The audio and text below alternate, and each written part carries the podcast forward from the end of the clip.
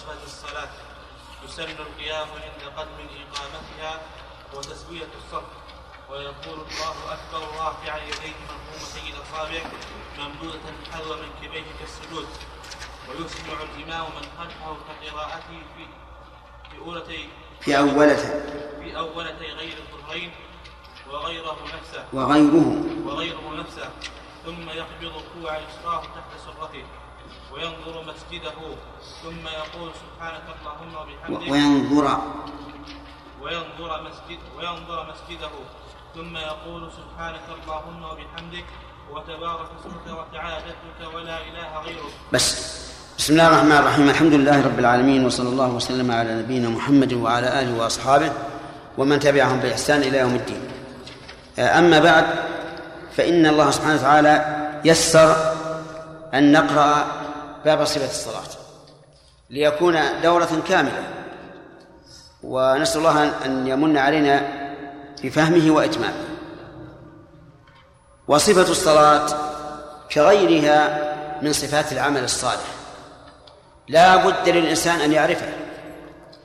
لأن من شرط قبول العبادة أن تكون موافقة للشريعة. ولا يمكن أن تعرف الموافقة للشريعة إلا إذا عرفت كيف يتعبد النبي صلى الله عليه وسلم لربه. وكلنا يعلم أن شرط العبادة الإخلاص لله والمتابعة لرسول الله صلى الله عليه وسلم. ومن ثم احتاج العلماء رحمهم الله إلى بيان كيفية الوضوء بيان كيفية الصلاة بيان كيفية الحج. حتى يكون الإنسان متأسيا برسول الله صلى الله عليه وسلم فيها. ولهذا ينبغي لنا عندما نتوضأ أو نصلي أن نستحضر شيئين أولا أننا ممتثلون لأمر الله في ذلك. ممتثلون لأمر الله. حتى يكون فعلنا عبادة حقا تذللا لله عز وجل وطاعة له. لننتبه لهذا. أننا عندما نقوم للوضوء نمتثل قول الله يا أيها الذين آمنوا إذا قمتم إلى الصلاة فاغسلوا وجوهكم حتى يكون فعلنا تذللا لله عز وجل وطاعة له. الثاني المتابعة لرسول الله صلى الله عليه وسلم أن نستحضر كأن الرسول عليه الصلاة والسلام أمامنا يتوضأ ونحن نتوضأ كوضوءه حتى تتحقق المتابعة للرسول صلى الله عليه وسلم. وينبغي للإنسان قبل أن يحضر الصلاة الجماعة ينبغي له أن يتوضأ في بيته قبل أن يأتي إلى المسجد. ليتوفر له الأجر الكامل. وينوي بخروجه من بيته الخروج إلى الصلاة لا لغيرها حتى وإن كان صاحب دكان يريد أن يفتح دكانه بعد الصلاة فليكن تكن النية لإيش؟ للصلاة. لأن النبي صلى الله عليه وسلم قال إذا توضأ الرجل وأسبغ وضوءه ثم خرج من بيته إلى المسجد لا يخرجه إلا الصلاة. لم يخطو خطوة إلا رفع الله له بها درجة وحط عنه بها خطيئة. فائدتان عظيمتان. رفعة درجة وحط خطيئة. وهل يشترط لحصول هذا الأجر العظيم أن ينوي الإنسان ذلك عند أول خطوة؟ أو متى خرج للصلاة وإن غفل عن نية الخطوات؟ حصل له ذلك؟ أرجو الله أن يكون الثاني. لأنه كثيرا ما يغفل الإنسان عن احتساب الخطوات. فإذا كان خرج من بيته للصلاة وإن لم يحتسب الأجر في الخطوات فإننا نرجو الله عز وجل أن يكتب هذا لنا. أفهمت؟ طيب. يقول المؤلف رحمه الله يسن القيام عند قد من إقامتها. وهذا في الجماعة. أما المنفرد فيسن أن يقوم قبل أن يبدأ بالإقامة. من أجل أن يقيم الصلاة وهو قائم. لأن السنة في إقامة الصلاة وفي الأذان أن يكون الإنسان إيش؟ قائما. لكن في صلاة الجماعة لا تقم حتى يقول المؤذن بل حتى يقول, المقيم سواء المؤذن أو غير المؤذن حتى يقول قد. ونحن ما شاء الله لعجلتنا من حين ما يدخل الإمام وإذا الناس قائمون. إذا الناس قائمون.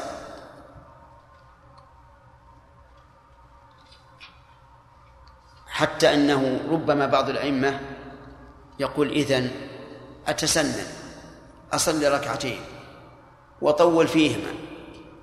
علشان إيش؟ يبقى هؤلاء قياما أو يجلسون. وهذا من من العجلة. انتظر حتى يشرع المقيم بالإقامة على الأقل. لأنك لا تدري ربما يدخل الإمام المسجد ثم يذكر على غير وضوء. وحينئذ لابد أن يتوضأ. لابد أن يتوضأ. وقول المؤلف عند قدم إقامتها يعني إذا أقام وكبر وقال حي على الصلاة حي على الفلاح لا تقوم. حتى يقول قد حينئذ تقوم وهذه المسألة اختلف فيها العلماء رحمهم الله. منهم من قال إنك تقوم عند قوله قد. ومنهم من قال تقوم عند قوله حي على الصلاة. ومنهم من قال لا تقوم حتى يكبر الإمام. ومنهم من يقول تقوم حين يكبر في الإقامة الأولى التكبيرة الأولى. والإمام مالك رحمه الله قال كل كل واسع. الأمر في هذا واسع. الأمر في هذا واسع.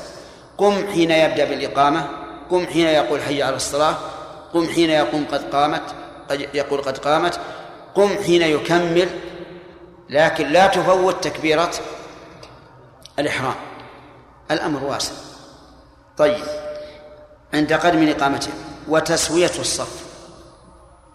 يقول إن تسوية يعني وتسن تسوية الصف. أن يكون كل واحد من المأمومين على حذاء الآخر. وبماذا يكون التسوية؟ هل وبرؤوس الأقدام؟ أو بالأعقاب؟ أو بالأكتاف؟ أو ماذا؟ تكون. بالكعاب. تكون بالكعاب. لأن الكعب هو الذي ينبني عليه الجسد. أما أطراف الأصابع فلا عبرة بها. ليش؟ لأن بعض الناس طويل الرجل. وبعض الناس قصير الرجل. فإذا ساوى قصير الرجل بأصابعه أصابع طويل الرجل صار متقدما عليه. الأعقاب أيضا بعض الناس عقبه طويل شوي. وبعض الناس عقبه قصير. ولا وبعض الناس بالوسط لكننا لا نعتبر لا العقب ولا رؤوس الأصابع إنما نعتبر الكعب ولهذا كان الصحابة رضي الله عنهم يلصق الرجل الواحد منهم كعبه بكعب صاحبه. علشان تحقيق المساواة والتراص. وهنا مسألة وهي أن بعض الناس أخيرا لحرصهم على السنة وتطبيق السنة أخطأوا في فهم السنة. فصاروا يظنون أن معنى قول الصحابة حتى يلزق الرجل, كعبه بكعب أخيه أن معناها أن تفرج بين رجليك. وهذا غلط. لو كان هذا هو المراد لقال حتى كان الرجل يفرج بين رجليه حتى يمس كعبه كعب صاحبه. وهذا غير مراد بلا شك. ولو كان هو المراد لبين. وإنك لتأتي بعض المساجد يتخذون هذا هو السنة. وعليهم بنطلات. فتجد رجليهم كاتين كذا كأنهم هرم. نعم. الأعلى منضم والأسفل متوسط. هذا ما هو صحيح. ولهذا قال عمر رضي الله عنه لأبي موسى الفهم الفهم فيما يلقى إليك. لازم أن تفهم النصوص على على مرادها على مراد الله ورسوله. ولكن هل المراد بالتراص؟ التراص الذي يشق فيه الإنسان على أخيه؟ الجواب لا لأن هذا يؤذي أخاك. ويفوته مثلا التورك ويفوتها الجلوس على على وجه الطمأنينة. فالمراد بالتراص أن لا يكون بينكما فرج أما أن ترصه حتى إنه يتأذى بهذا فهذا غلط. قول المؤلف رحمه الله تسوية الصف. أفادنا أن التسوية سنة ولكن في ولكن في هذا نظران. وكيف تكون التسوية السنة؟ ورسول الله صلى الله عليه وسلم يقول عباد الله شف يخاطب العباد بالنداء عباد الله لتسون صفوفكم أو لا يخالفن الله بين وجوهكم. وهذا وعيد. والوعيد هل يكون على فوات سنة؟ لا. بل لا يكون إلا على ترك واجب أو فعل محرم.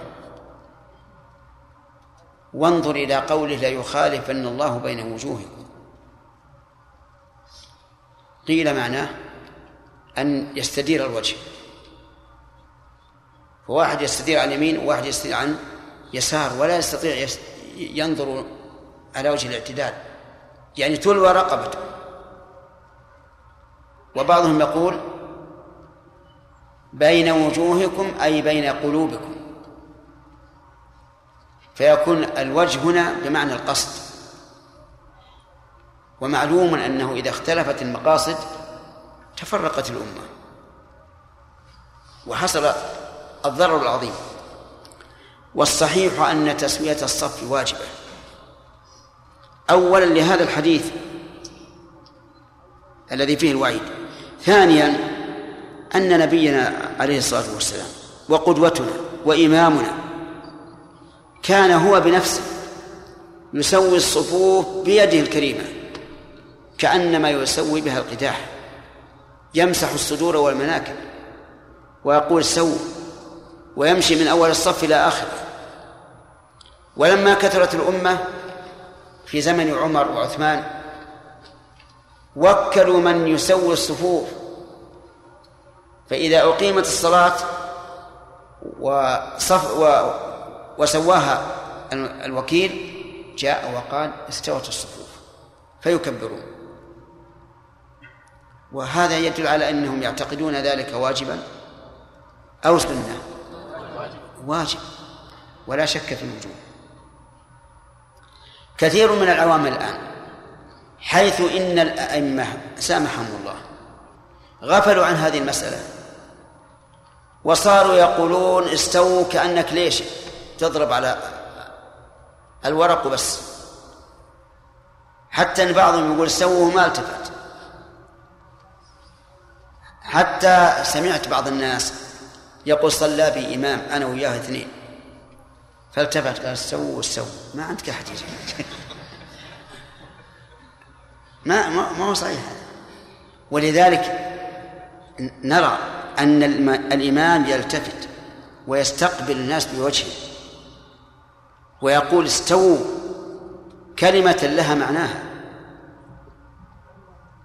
كلمة لها معناها. وعلى هذا إذا كانوا مستويين يحتاج يقول استووا؟ لا ما يحتاج. لأنها ليست كلمة يتعبد الإنسان الله بها هي كلمة يقصد بها تسوية الصف. فإذا كان الصف مستويا كحال حالنا اليوم الحمد لله بواسطة الخطوط هذه صارت الصفوف تستوي ويقل أن تجد أحد تقدم وتأخر المهم أنك إذا احتجت إلى أن تقول استووا فقلها لكن بلفظها ومعناها. ما هو مجرد لفظ. استووا اعتدلوا. وكان أول ما فهمت هذا المعنى من شيخنا رحمه الله عبد الرحمن السعدي. كان أئمتنا في المساجد العادية يقول استووا اعتدلوا ولكنه ما يتكلم حتى لو كان الصف أعوج. لكن شيخنا رحمه الله يقول تقدموا يمين الصف تأخروا يمين الصف.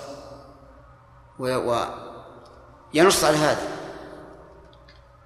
فاستفدنا بذلك جزاه الله خيرا فائدة كبيرة. إن المسألة ما هي مجرد لفظ. الخلاصة أن القول الراجح وجوب تسوية الصف.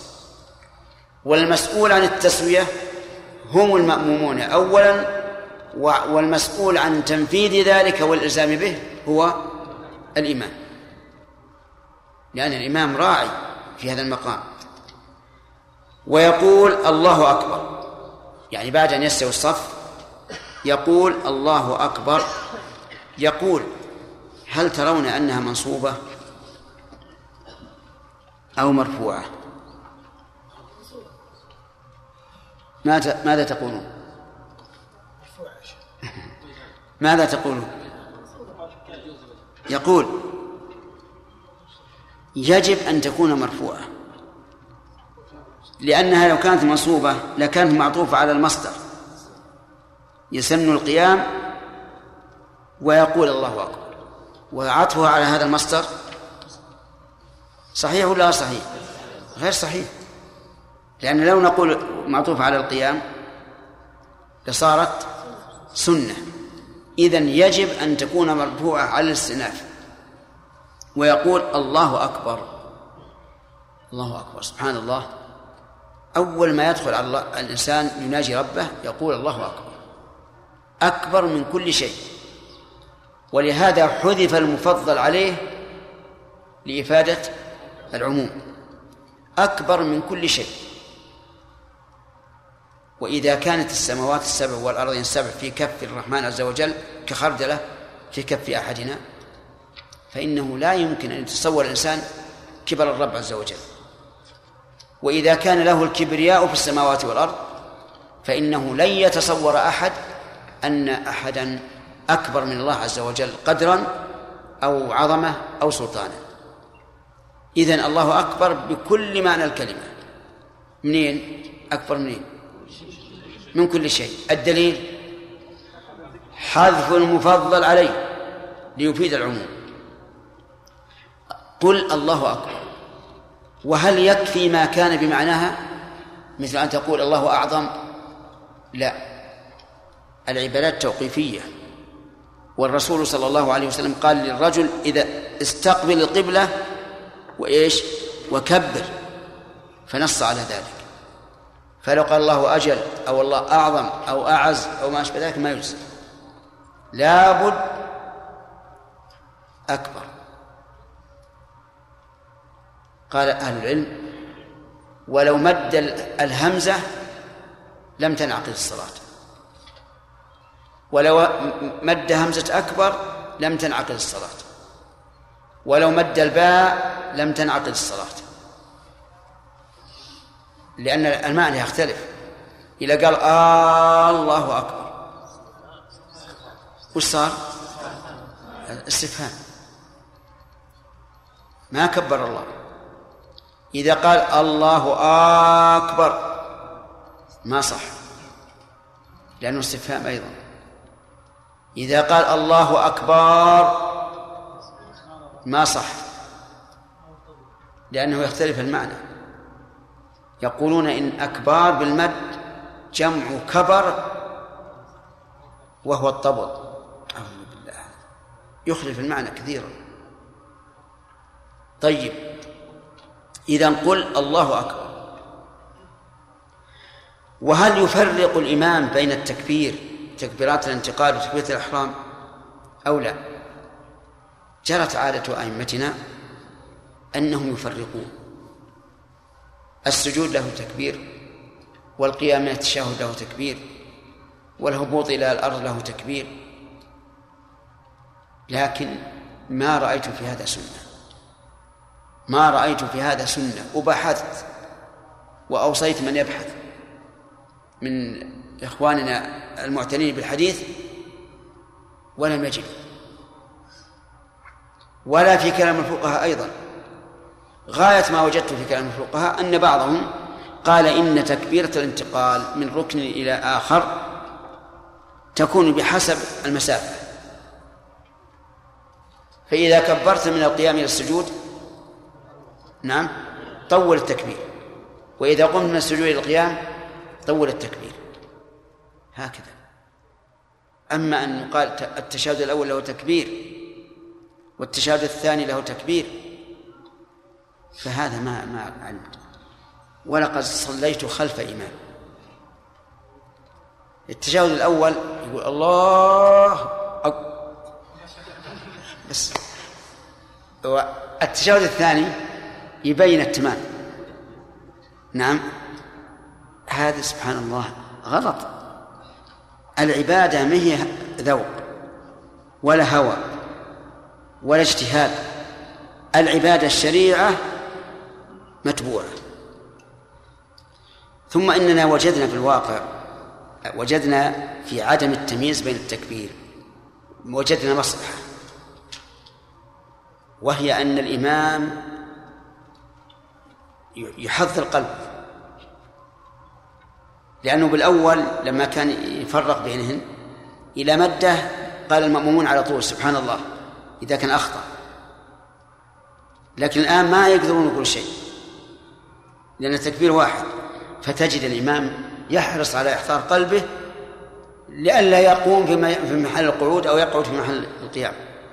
كذلك بالنسبة للمأموم المأموم لما كان يخالف التكبير صار عبارة عن آلة متحركة حسب الكهرب 220 مع 10 نعم.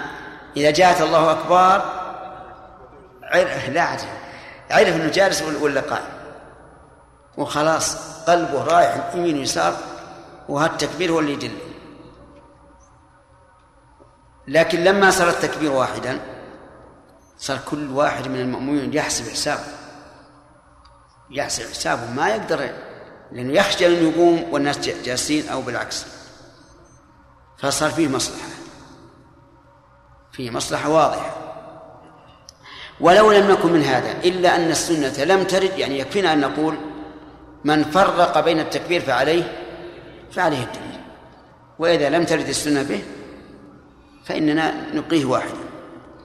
ويقول الله أكبر رافعا يديه. مضمومتي الأصابع ممدودة حذو منكبيه حذو متعلقة برافعا. رافعا يديه مضمومتي الأصابع هكذا. ممدودة هكذا. ضد مضمومة الأصابع مفرقة ها.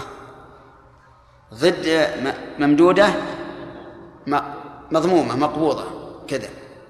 مد الأصابع وضم بعضها إلى بعض. حذو منكبي. حذو منكبي. المنكب الكتف. وهذه إحدى صفاتها. أي إحدى صفات اليدين عند الرفع والسنة جاءت بهذا وجاءت بأن تكون إلى شحمة الأذنين وإلى فروع الأذنين. فالأمر إذن واسع أو يقال إن السنة كذا وكذا وكذا. يعني إما أن النبي صلى الله عليه وسلم كان يفعل هذا وهذا من باب أن الأمر واسع. أو يقال إنها سنة مشروعة مرة كذا ومرة كذا. طيب بعض الناس يقول كذا انظروا كذا. حصلت حصلت السنة لا بل هذه حركة مكروهة. لأن ما بسنة. وإن قصد التعبد بها صارت بدعة. بعض الناس يرفع مرة. هذا أيضا غلط. بعض الناس كأنه يتوضأ يمسح ذانه هل صحيح ولا صحيح؟ غير صحيح. ولذلك أرى أن طلبة العلم عليهم مسؤولية حول هذا الأمر أن يبينوا للناس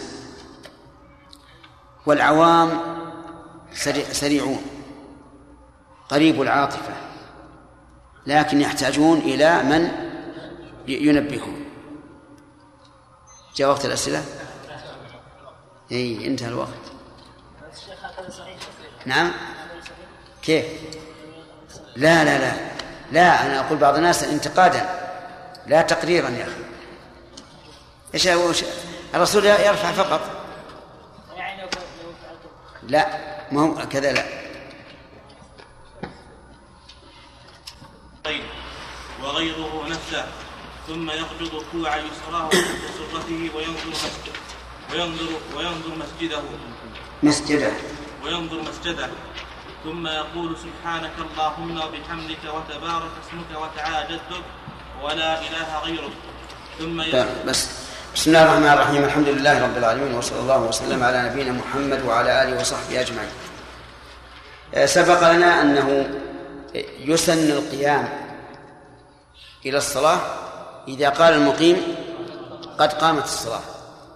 وبينا أن القول الراجح أن الأمر واسع. سواء قام عند هذا أو اذا انتهت الإقامة أو عند الشروع في الإقامة لكن المهم أن لا تفوته تكبيرة الإحرام.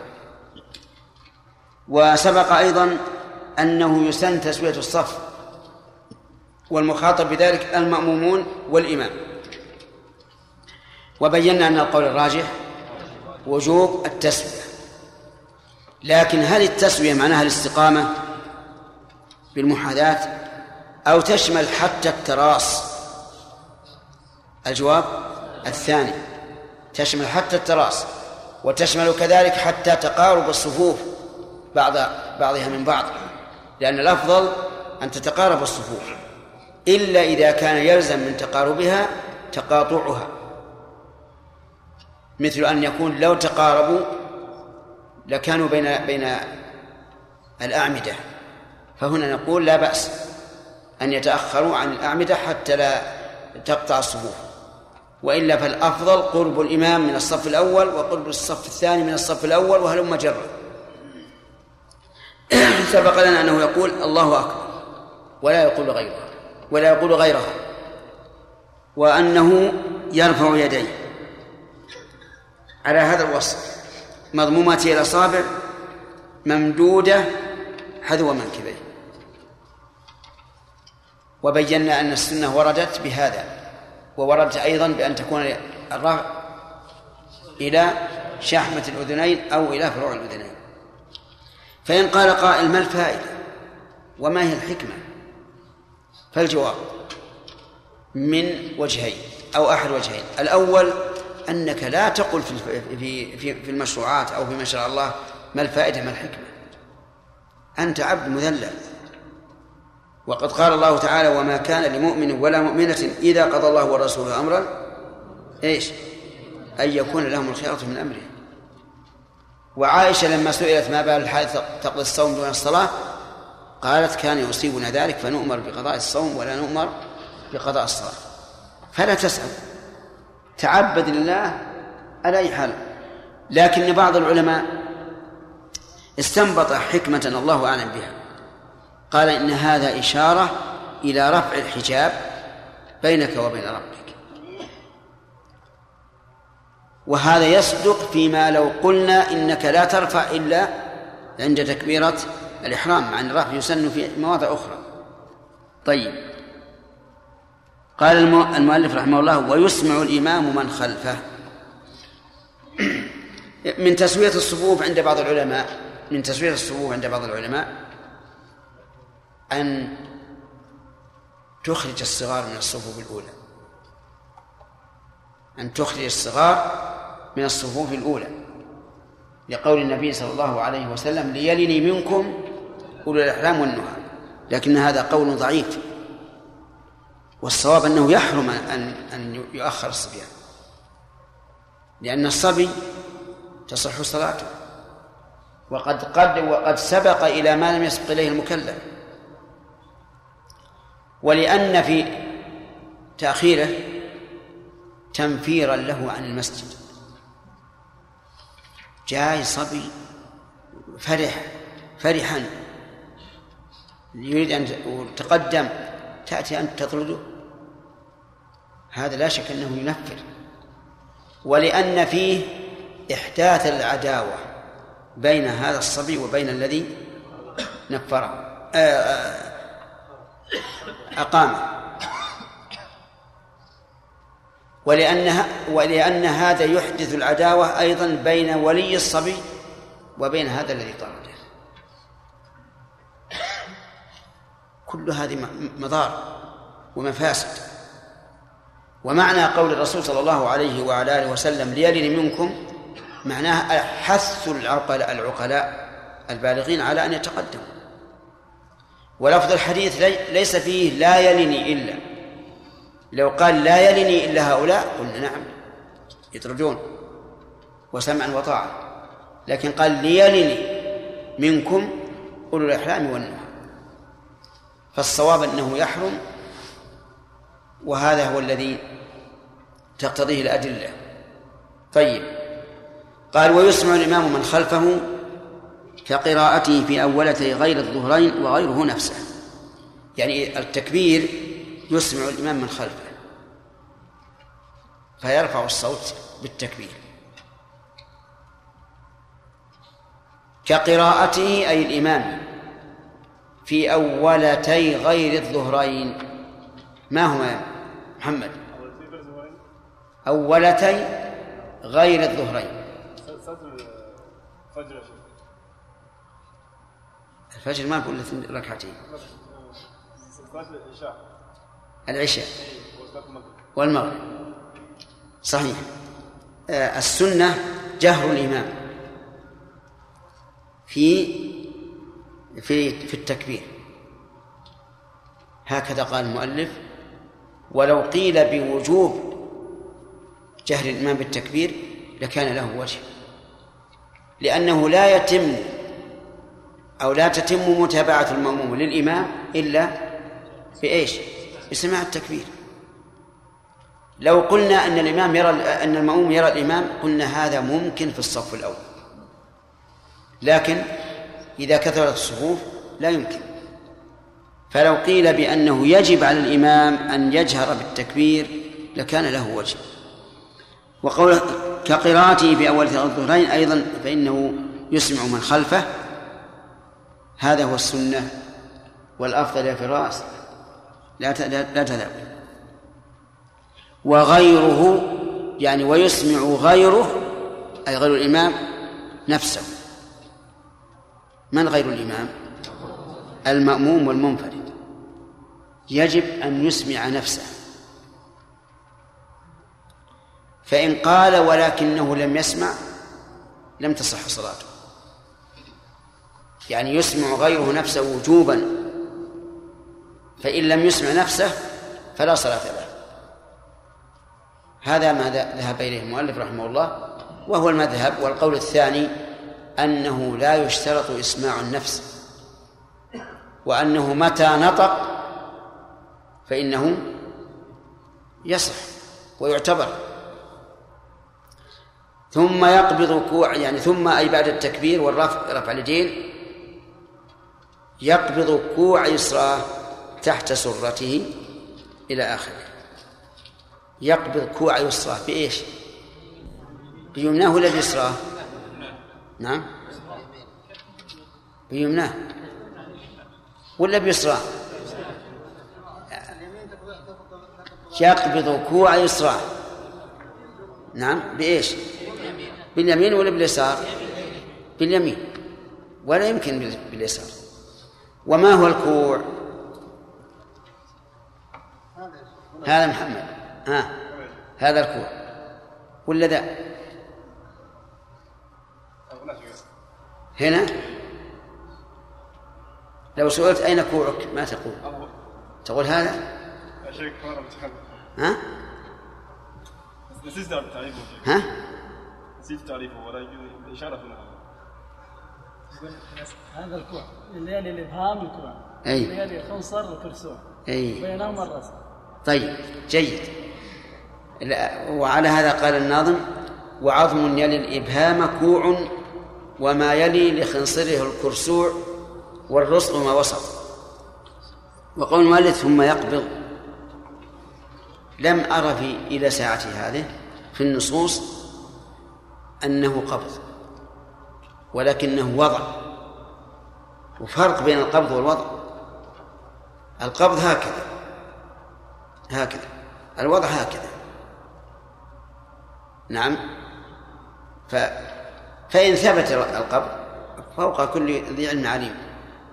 أخذنا به وأخذنا بالوضع. وإن لم يثبت أخذنا بالوضع فقط. كوع تحت سرته. يعني يجعل اليدين تحت السرة هكذا. هذا أيضا ما ذهب إليه المؤلف رحمه الله والفقهاء. وقيل فوق السرة وقيل على الصدر. وهذا أقرب ما يكون لأن كل الأحاديث الواردة في موضع اليدين كلها فيها ضعف لكن أحسنها على الصدر. وأما على النحر فلا فلا أصل له. يعني يقول هكذا لا أصل له. والعجب أن بعض العلماء رحمهم الله قال على النحر وفسر بذلك قوله تعالى فصل لربك وانحر. وهذا تحريف للقرآن. المراد بالنحر هو إيش؟ الذبح. طيب. قال وينظر مسجده مسجده يعني مكان سجوده. وهو قائم ينظر مسجده.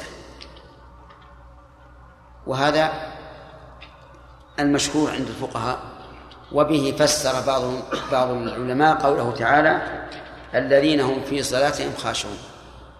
قال هم الذين ينظرون إلى موضع السجود. استثنى بعض العلماء المأموم فقال ينظر إلى الإمام لأن الصحابة كانوا ينظرون إلى الرسول عليه الصلاة والسلام. واستثنى آخرون الكعبة قال إذا كان يشاهد الكعبة فلينظر إلى الكعبة. أما الأول فالاستثناء له وجه. لأن النبي صلى الله عليه وسلم صعد المنبر يصلي عليه أول ما صنع وقال فعلت هذا لتأتموا بي ولتعلموا صلاتي ولا يمكن يتعلمونها إلا وهم يشاهدون ينظرون إليه وهذا وحينئذ نقول إن كان الإمام ممن يقتدى به في علمه وينتفع المأموم إذا نظر إليه فلينظر إليه. وإلا فلا. أما الكعبة فالقول بأنه ينظر إليها ضعيف جدا لأنه لا علاقة بين الصلاة وبين الكعبة. هذه واحدة. ثانيا أنه إذا جعل ينظر إلى الكعبة فالناس يطوفون حولها. سوف يشوش فكره. فالصواب أنه لا ينظر للكعبة. وقول بعضهم إن النظر للكعبة عبادة غير صحيح. من قال إن النظر للكعبة عبادة؟ نعم لو فرض أن الإنسان جلس ينظر للكعبة ويتأمل تعظيم هذا البيت هذا يكون العبادة مو بالنظر المجرد ولكن بالنظر المقرون بالتأمل. طيب إذن ينظر مسجده. نقول يستثنى من ذلك المأموم خلف إمام يسترشد بالنظر إليه. يستثنى من ذلك الكعبة؟ لا. وقال بعض العلماء لا ينظر إلى إلى موضع السجود بل ينظر تلقاء وجهه حال قيامه وينظر إذا ركع قدميه. يعني كأنهم يقولون دع النظر على على طبيعته. دع النظر على طبيعته. وأنت إذا تركت النظر على طبيعته أين تنظر؟ تلقاء وجهك. وإذا ركعت أسفل. يعني كأنهم يقولون إنه ليس هناك عبادة مخصوصة في في, النظر. يستثنى من ذلك أيضا في حال الإشارة في التشهد. الإشارة في التشهد كان بصر النبي صلى الله صلى الله عليه وعلى آله وسلم لا يتجاوز إشارته. يعني مثلا الإنسان واضع يده على فخذه أو أو على رأس الركبة سوف يشير إذا دعا. كلما دعا أشار بأصبعه. هكذا. مثلا يقول رب اغفر لي. اللهم صل على محمد. يشير. في حال الإشارة انظر إلى أصبع لأن هذه الإشارة إلى علو الله عز وجل. فيجتمع الآن الإشارة بالأصبع إلى علو الله واتباع القلب لهذه الإشارة. فيستحضر علو الله عز وجل. قال رحمه الله ثم يقول سبحانك اللهم وبحمدك إلى آخره. وهذا هو الاستفتاح. واعلم أن الاستفتاح ورد على صفات متعددة. وسيأتينا إن شاء الله بعد أن نفسر الدعاء. سبحانك اللهم وبحمدك وتبارك اسمك وتعالى جدك ولا إله غيرك. سبحانك اللهم أي تسبيحا لك.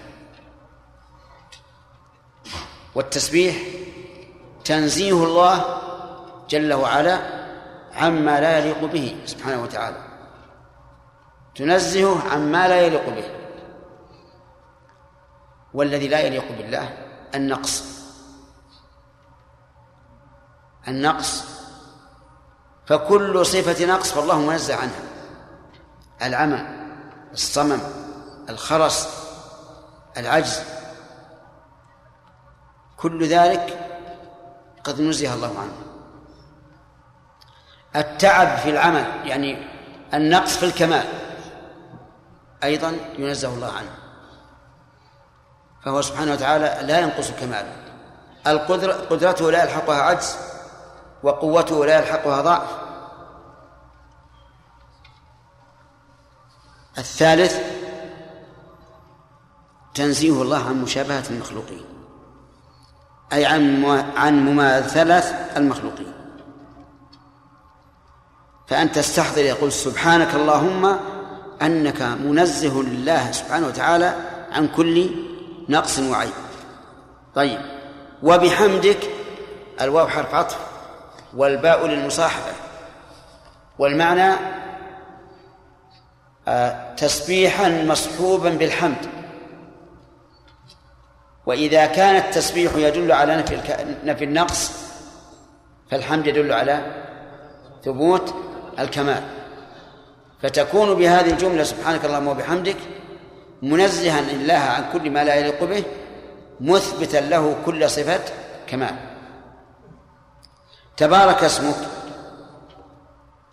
يعني أن اسمك ذو بركة. اسمك ذو ذو بركة. والبركة تنال به. ولهذا لو ذبح رجلان كل واحد منهما شاة. أحدهما قال بسم الله والثاني لم يقل بسم الله. فالأول تؤكل ذبيحته والثاني لا تؤكل. هذه بركة.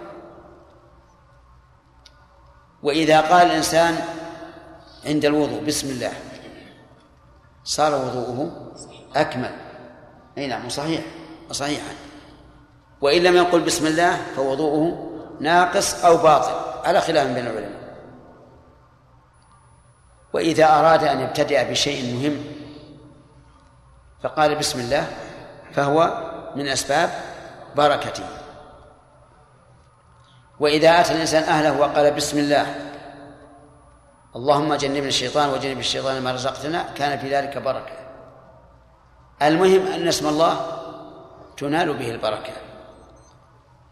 وتعالى جدك تعالى بمعنى تعاظم وترفع. والجد بمعنى العظمة.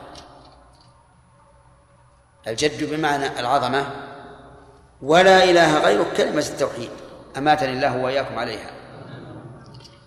ولا إله غيرك أي لا معبود غيرك والمراد لا معبود حق غيرك. وإلا فهناك معبودات غير الله لكن لا معبود حق غير الله عز وجل. إذن هذا الاستفتاح ثناء على الله عز وجل محض. وإخلاص له وقد ذكر ابن القيم رحمه الله له ميزات متعددة في زاد المعاد. فهذا دعاء الاستفتاح فيه دعاء آخر الاستفتاح وهو اللهم باعد بيني وبين خطاياي كما باعدت بين المشرق والمغرب اللهم نقني من خطاياي كما ينقى الثوب الأبيض من الدنس اللهم اغسلني من خطاياي بالماء والثلج والبرد. هذا ثبت عن النبي صلى الله عليه وسلم أنه كان يستفتح به. حتى إن أبا هريرة يقول كان النبي صلى الله عليه وسلم إذا كبر للصلاة سكت هنيها يعني يسيرا. فقلت له بأبي أنت وأمي يا رسول الله أرأيت سكوتك بين التكبير والقراءة ما تقول؟ وفي هذا الحديث شاهد على أن الإسرار بالقول يسمى سكوتا. والإمساك عن القول يسمى سكوتا. وكلاهما سكوت. طيب. قال أقول اللهم باعد بيني وبين خطاياي كما بعدت من المشرق والمغرب. كذا يا أخ. أنت؟ وش اللي قلت؟ لا هذا قلناه من زمان قال الرسول صلى الله عليه وسلم ان السكوت قال النبي صلى الله عليه وسلم إن السكوت يراد به عدم الجهر ها؟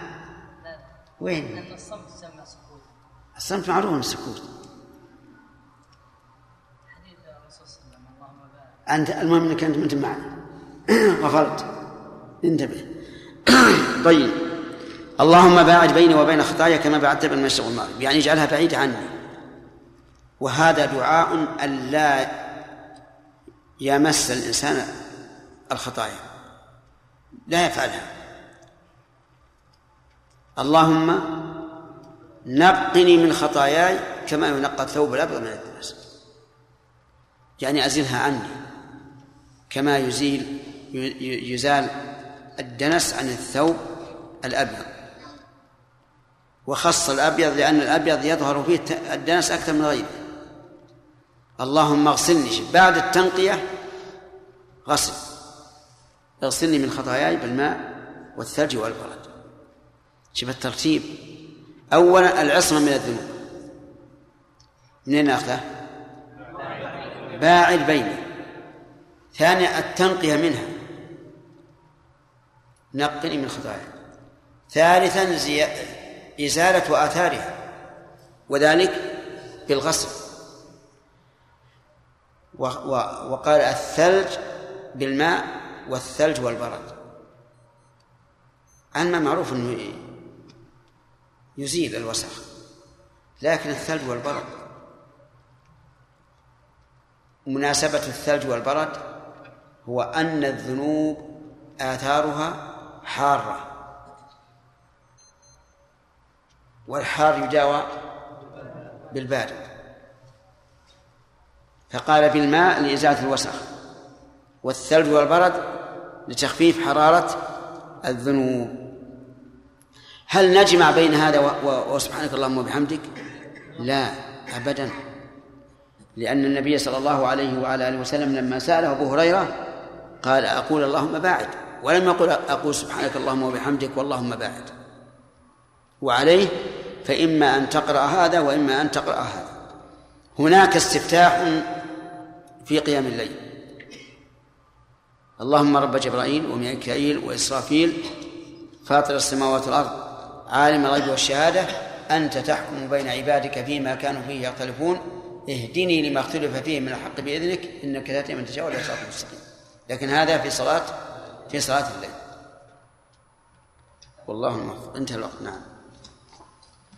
منها تشديدة أو حرفا أو ترتيبا لزم غير مأموم إعادتها لزم غير مأموم غير. لزم غير مأموم مأموم إعادتها. ويجهر الكل بآمين في الجهرية ثم يقرأ بعدها سورة تكون في الصبح من, من طوال مفصل وفي المغرب من قصاره وفي الباقي من أوساطه. ولا تصح الصلاة بقراءة خارجة عن مصحف عثمان عن مصحف عثمان.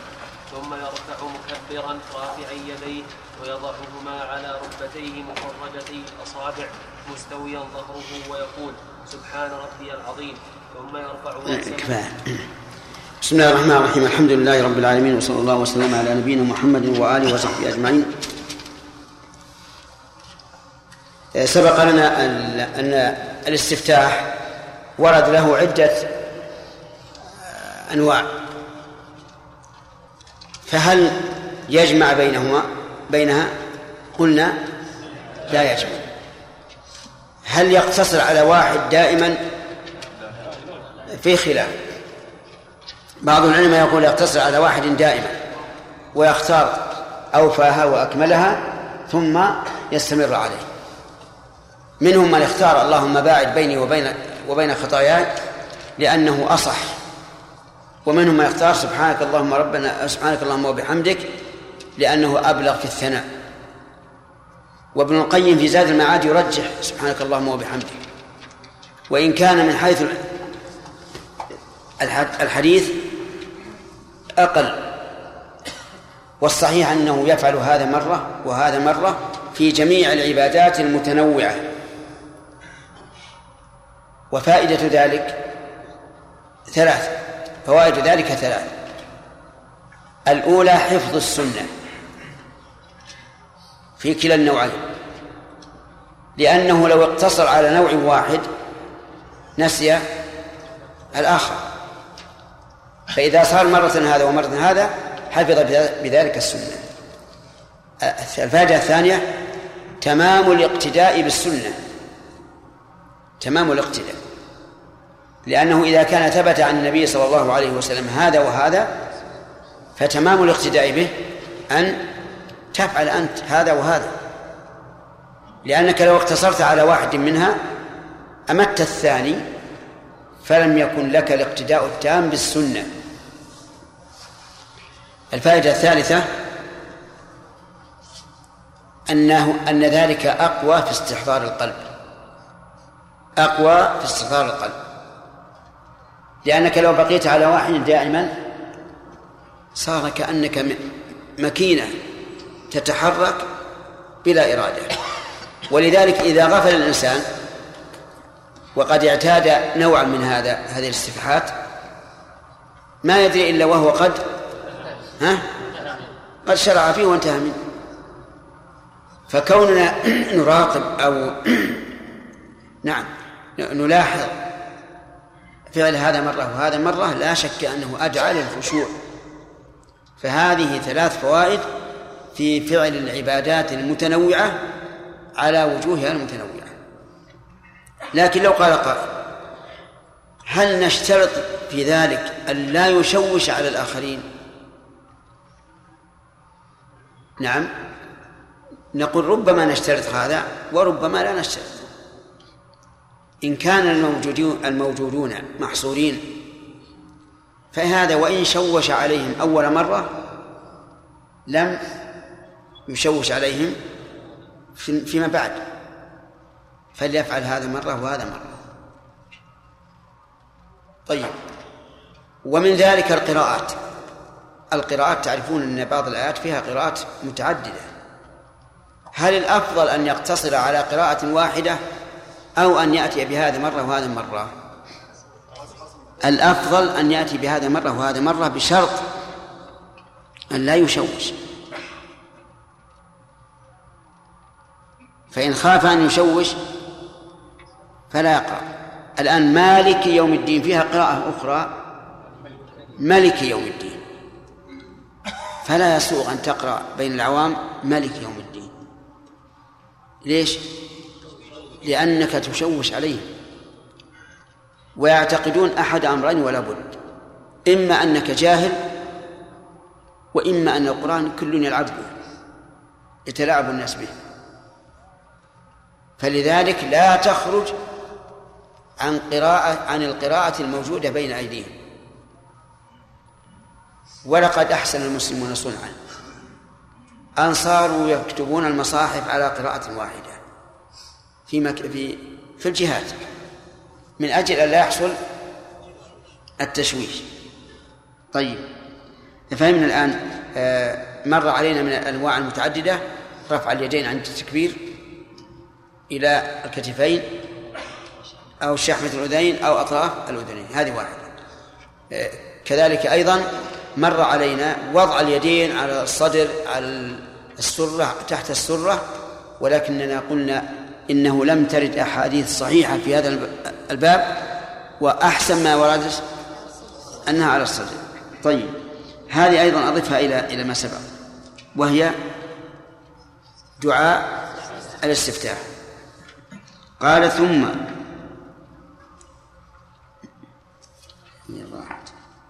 ثم يستعيذ يستعيذ يعني يقول أعوذ بالله من الشيطان الرجيم. وجوبا أو استحبابا. وجوبا على قول بعض العلماء لقول الله تعالى فإذا قرأت القرآن فاستعذ بالله من الشيطان الرجيم وقيل استحبابا. وهذا هو المشهور من المذهب أنه عن التعوذ ليس بواجب عند القراءة. لقول النبي صلى الله عليه وعلى آله وسلم لا صلاة لمن لم إيش؟ لمن لم يقرأ بفاتحة الكتاب. والاستعاذة ليست من فاتحة الكتاب. لكن للقائل بوجوب الاستعاذة. أن يقول أنا لا أقول إن من الفاتحة لكن أقول لا تقرأ إلا مستعيذا بالله في الصلاة وغيرها. ثم يبسمل سرا. يبسمل وجوبا أو استحبابا. إن قلنا إنها من الفاتحة فوجوبا. وإن قلنا ليست منها وهو مذهب الإمام أحمد وأبي حنيفة ومالك فهو إيش؟ استحبابا. طيب. آه ثم يبسم سرا قال وليست من الفاتحة. نص عليها دفعا لقول من يقول إنها من الفاتحة كالإمام الشافعي رحمه الله. الموجود في المصاحف الآن على أنها من الفاتحة حسب الترقيم ترقيم يكتب الرقم واحد في عند البسملة ولكن الصحيح أن أول الآيات في الفاتحة هو قوله الحمد لله رب العالمين.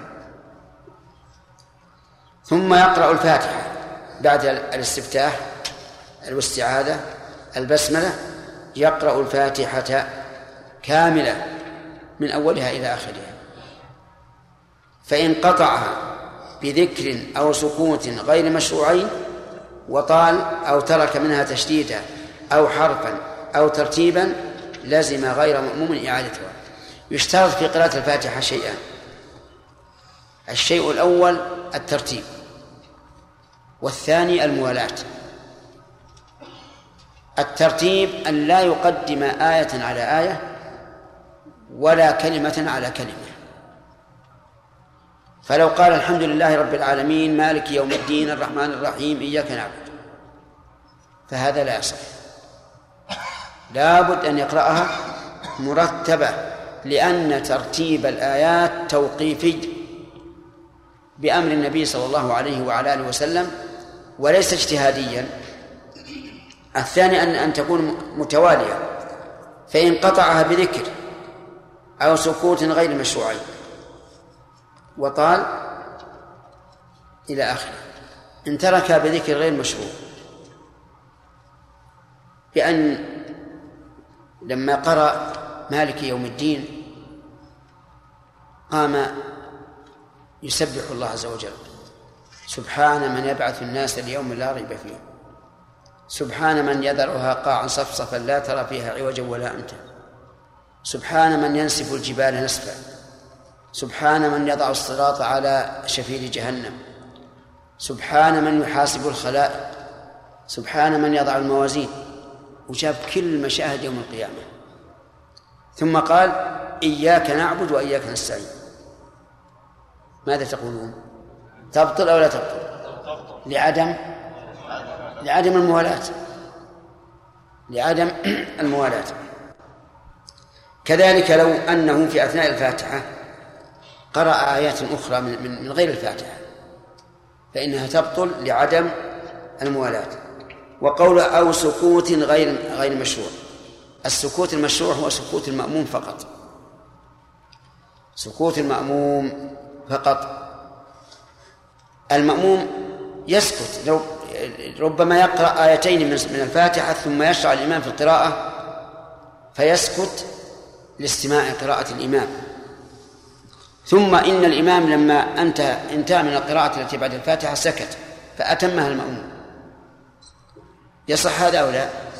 يصح أن يبني آخرها على أولها لأن هذا السكوت مشروع. وهذا بناء على أنه يجب الإنصات لقراءة الإمام حتى في الفاتحة. والقول الراجح أن الإنسان يستمر في قراءة الفاتحة ولو قرأ الإمام. لأن قراءة الفاتحة ركن حتى على المأموم وحتى في صلاة الجهر. فليقرأها لأنه ربما يؤخرها ثم لا إيش؟ ثم لا يسكت الإمام. طيب يقول رحمه الله أو أو نعم. أو ترك منها تشديدا. وقوله وطال يعني بذلك السكوت. فإن لم يطل بأن سكت يسيرا ثم استمر فلا فلا أو ترك منها تشديدا. تشديدا. مثل الحمد لله رب العالمين. بعض الأئمة نسمعه يقول الحمد لله رب العالمين. هذا ما يجوز. ليش؟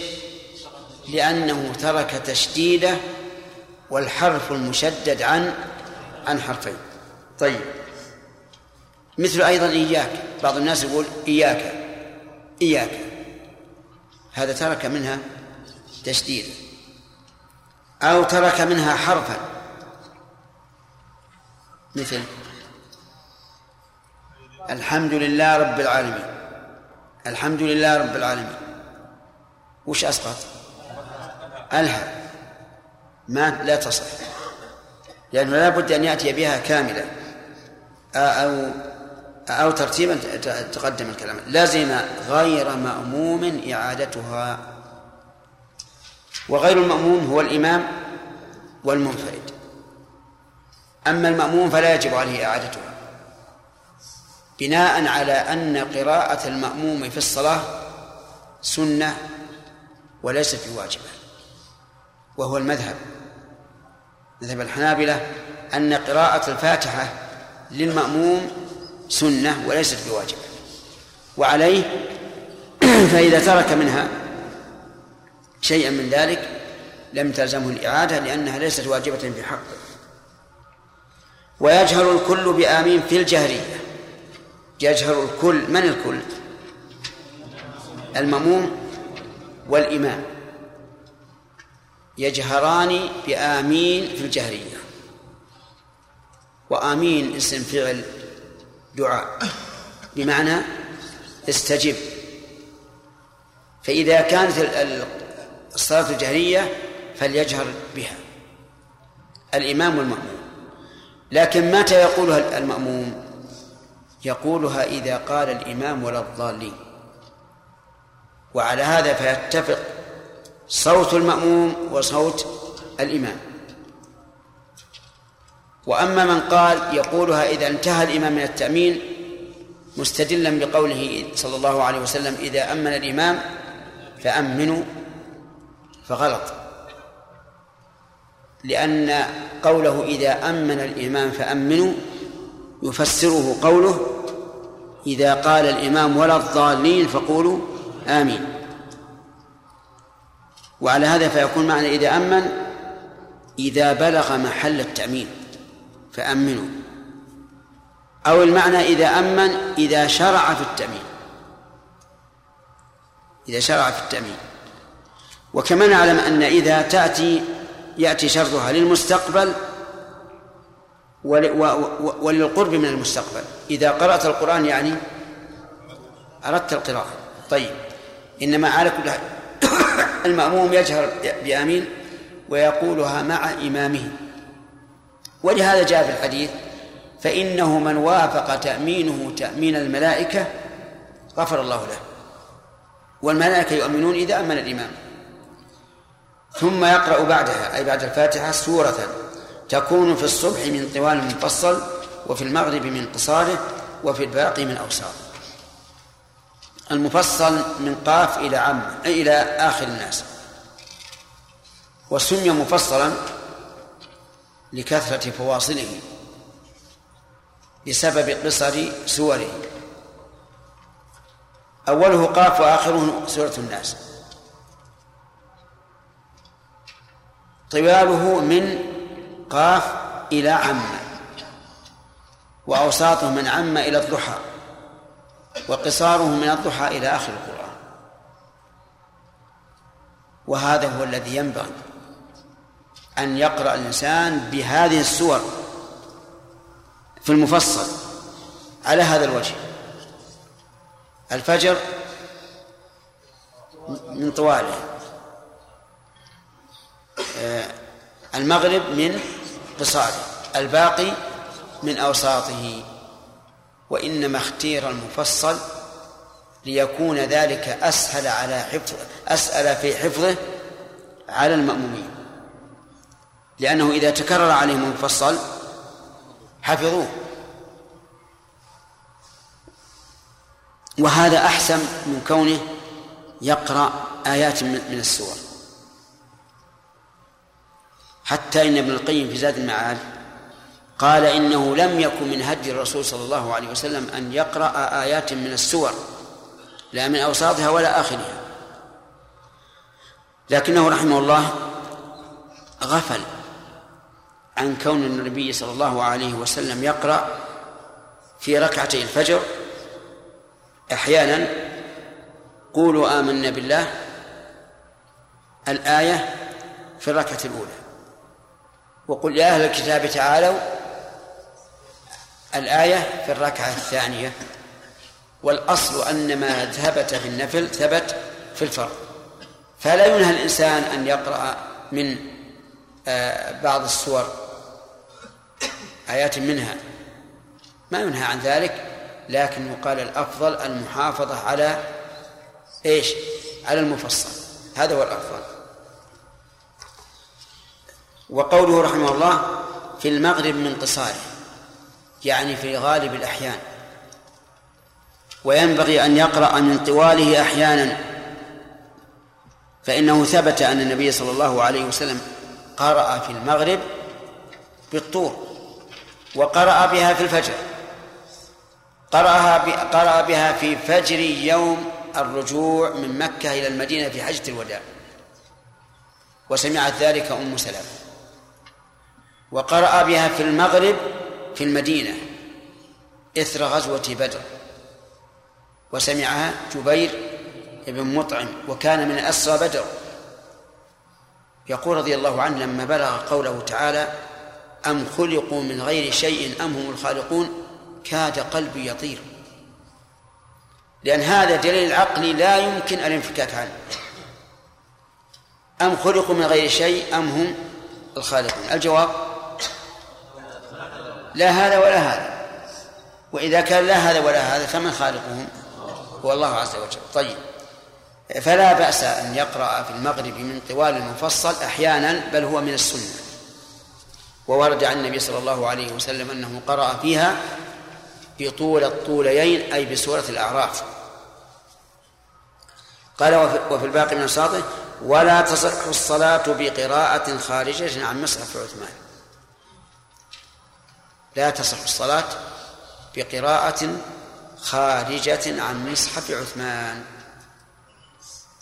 لأنه هو المتواتر وهو الذي قد تلقته الأمة الإسلامية.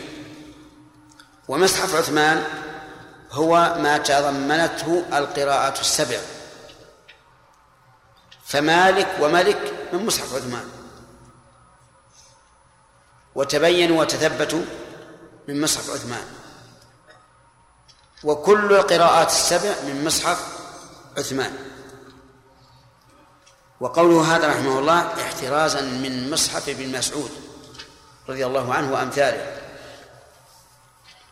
مع أن النبي صلى الله عليه وسلم قال من أراد أن يقرأ القرآن غضا كما أنزل فليقرأ بقراءة ابن أم عبد.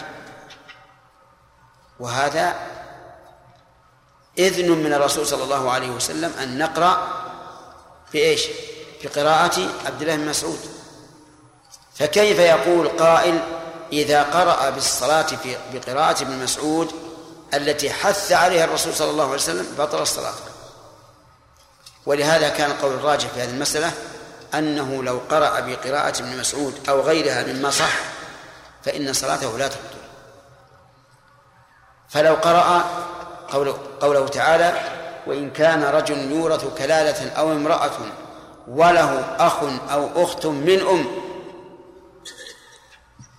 فالصلاة صحيحة ولو قرأ في كفارة اليمين فمن لم يجد فصيام ثلاثة أيام متتابعة فالصلاة صحيحة. وهذا اختيار شيخ الإسلام ابن تيمية رحمه الله. أنه إذا صحت القراءة عن النبي صلى الله عليه وعلى آله وسلم فالقراءة بها صحيحة ولا تبطل بها الصلاة لأن الكل حق والكل صحيح. لكن كما قلت لكم آنفا لا يقرأ بالقراءات عند العوام إذا لم يكن إذا لم تكن معروفة عندهم في مصاحفهم. ولا تصح الصلاة بقراءة خارجة عن مصحفهم طيب لو قرأ تلقينا يجوز أو لا يجوز؟ تلقينا يعني عنده واحد يلقن. قول الحمد لله رب العالمين قال الحمد لله رب العالمين. الرحمن الرحيم الرحمن الرحيم. مالك يوم الدين مالك يوم الدين. يجزي أو لا؟ يجزي. لأنه يصدق عليه أنه أنه قرأ. ولأنه يحتاج إليه أحيانا. أحيانا يكون مع الإنسان نسيان إما لكبر أو لعاهة أو لحادث وينسى. فيكون عنده ابنه وابنته يذكره يقول قل الله أكبر فيقول الله أكبر. قل كذا ويلقن حتى ينتهي من الصلاة. فصلاته صحيحة. قال ثم يركع إلى آخره. نعم.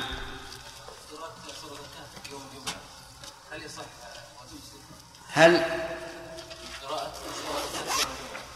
هل هل اذا يعني لقنها إي نعم يصح يصح. قرأ. يصدق عليه إنه قرأ. انتهى الوقت سمع الله لمن حمده وبعد قيامهما ربنا ولك الحمد ملء السماوات وملء الأرض وملء ما شئت من شيء بعد ومأموم في رفعه ربنا ولك الحمد فقط. ثم يخر مكبرا ساردا على سبعة أعضاء رجليه ثم ركبتيه ثم يديه ثم جبهته مع أنفه جبهته ثم جبهته مع أنفه ولو مع حائل ليس من أعضاء سجوده. بس بسم الله الرحمن الرحيم الحمد لله رب العالمين. آه ذكر المؤلف فيما سبق أن المصلي إذا قرأ الفاتحة يقرأ بعدها سورة. هل هذا على سبيل الوجوب؟ ما الدليل؟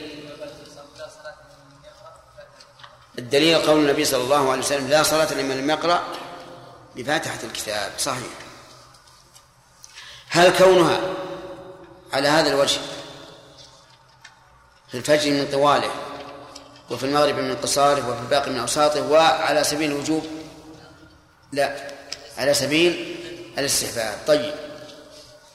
قال المؤلف رحمه الله تعالى ثم يركع مكبرا رافعا يديه. ثم يعني بعد أن ينتهي من القراءة يركع. يعني يحني ظهره. تعظيما لله عز وجل. لأن هذه الصيغة تعد من التعظيم. إلى وقتنا هذا. إذا أراد أحد أن يعظم شخصا انحنى له. ولهذا لما سئل النبي صلى الله عليه وسلم عن الرجل يلاقي أخاه أينحني له؟ قال لا. لأن هذا لا يكون إلا لله وحده. يركع مكبرا رافعا يديه. ما حد الركوع الواجب؟ قالوا حد الركوع الواجب أن يم أن يمكن متوسط متوسط اليدين مس ركبتيه بيديه.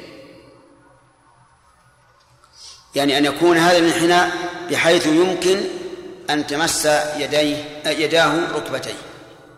إذا كان متوسط اليدين لأن بعض الناس يداه قصار. لا تمس الركبة إلا بانحناء بالغ. وبعض الناس يداه طويلتان. تمس الركبتين بأدنى انحناء. قالوا فالمعتبر الوسط. فهمت فهمت طيب. وقيل إن الواجب أن يكون إلى الركوع التام أقرب منه إلى الوقوف التام. وهذا هذا جيد. يعني إذا انحنى قليلا لا يعد راكعا إذا انحنى حتى كان إلى الركوع التام أقرب منه إلى القيام التام فهذا أدنى مجزئ. طيب. يقول رحمه الله يركع مكبرا. يكبر حال الهوي لا قبل ولا بعد.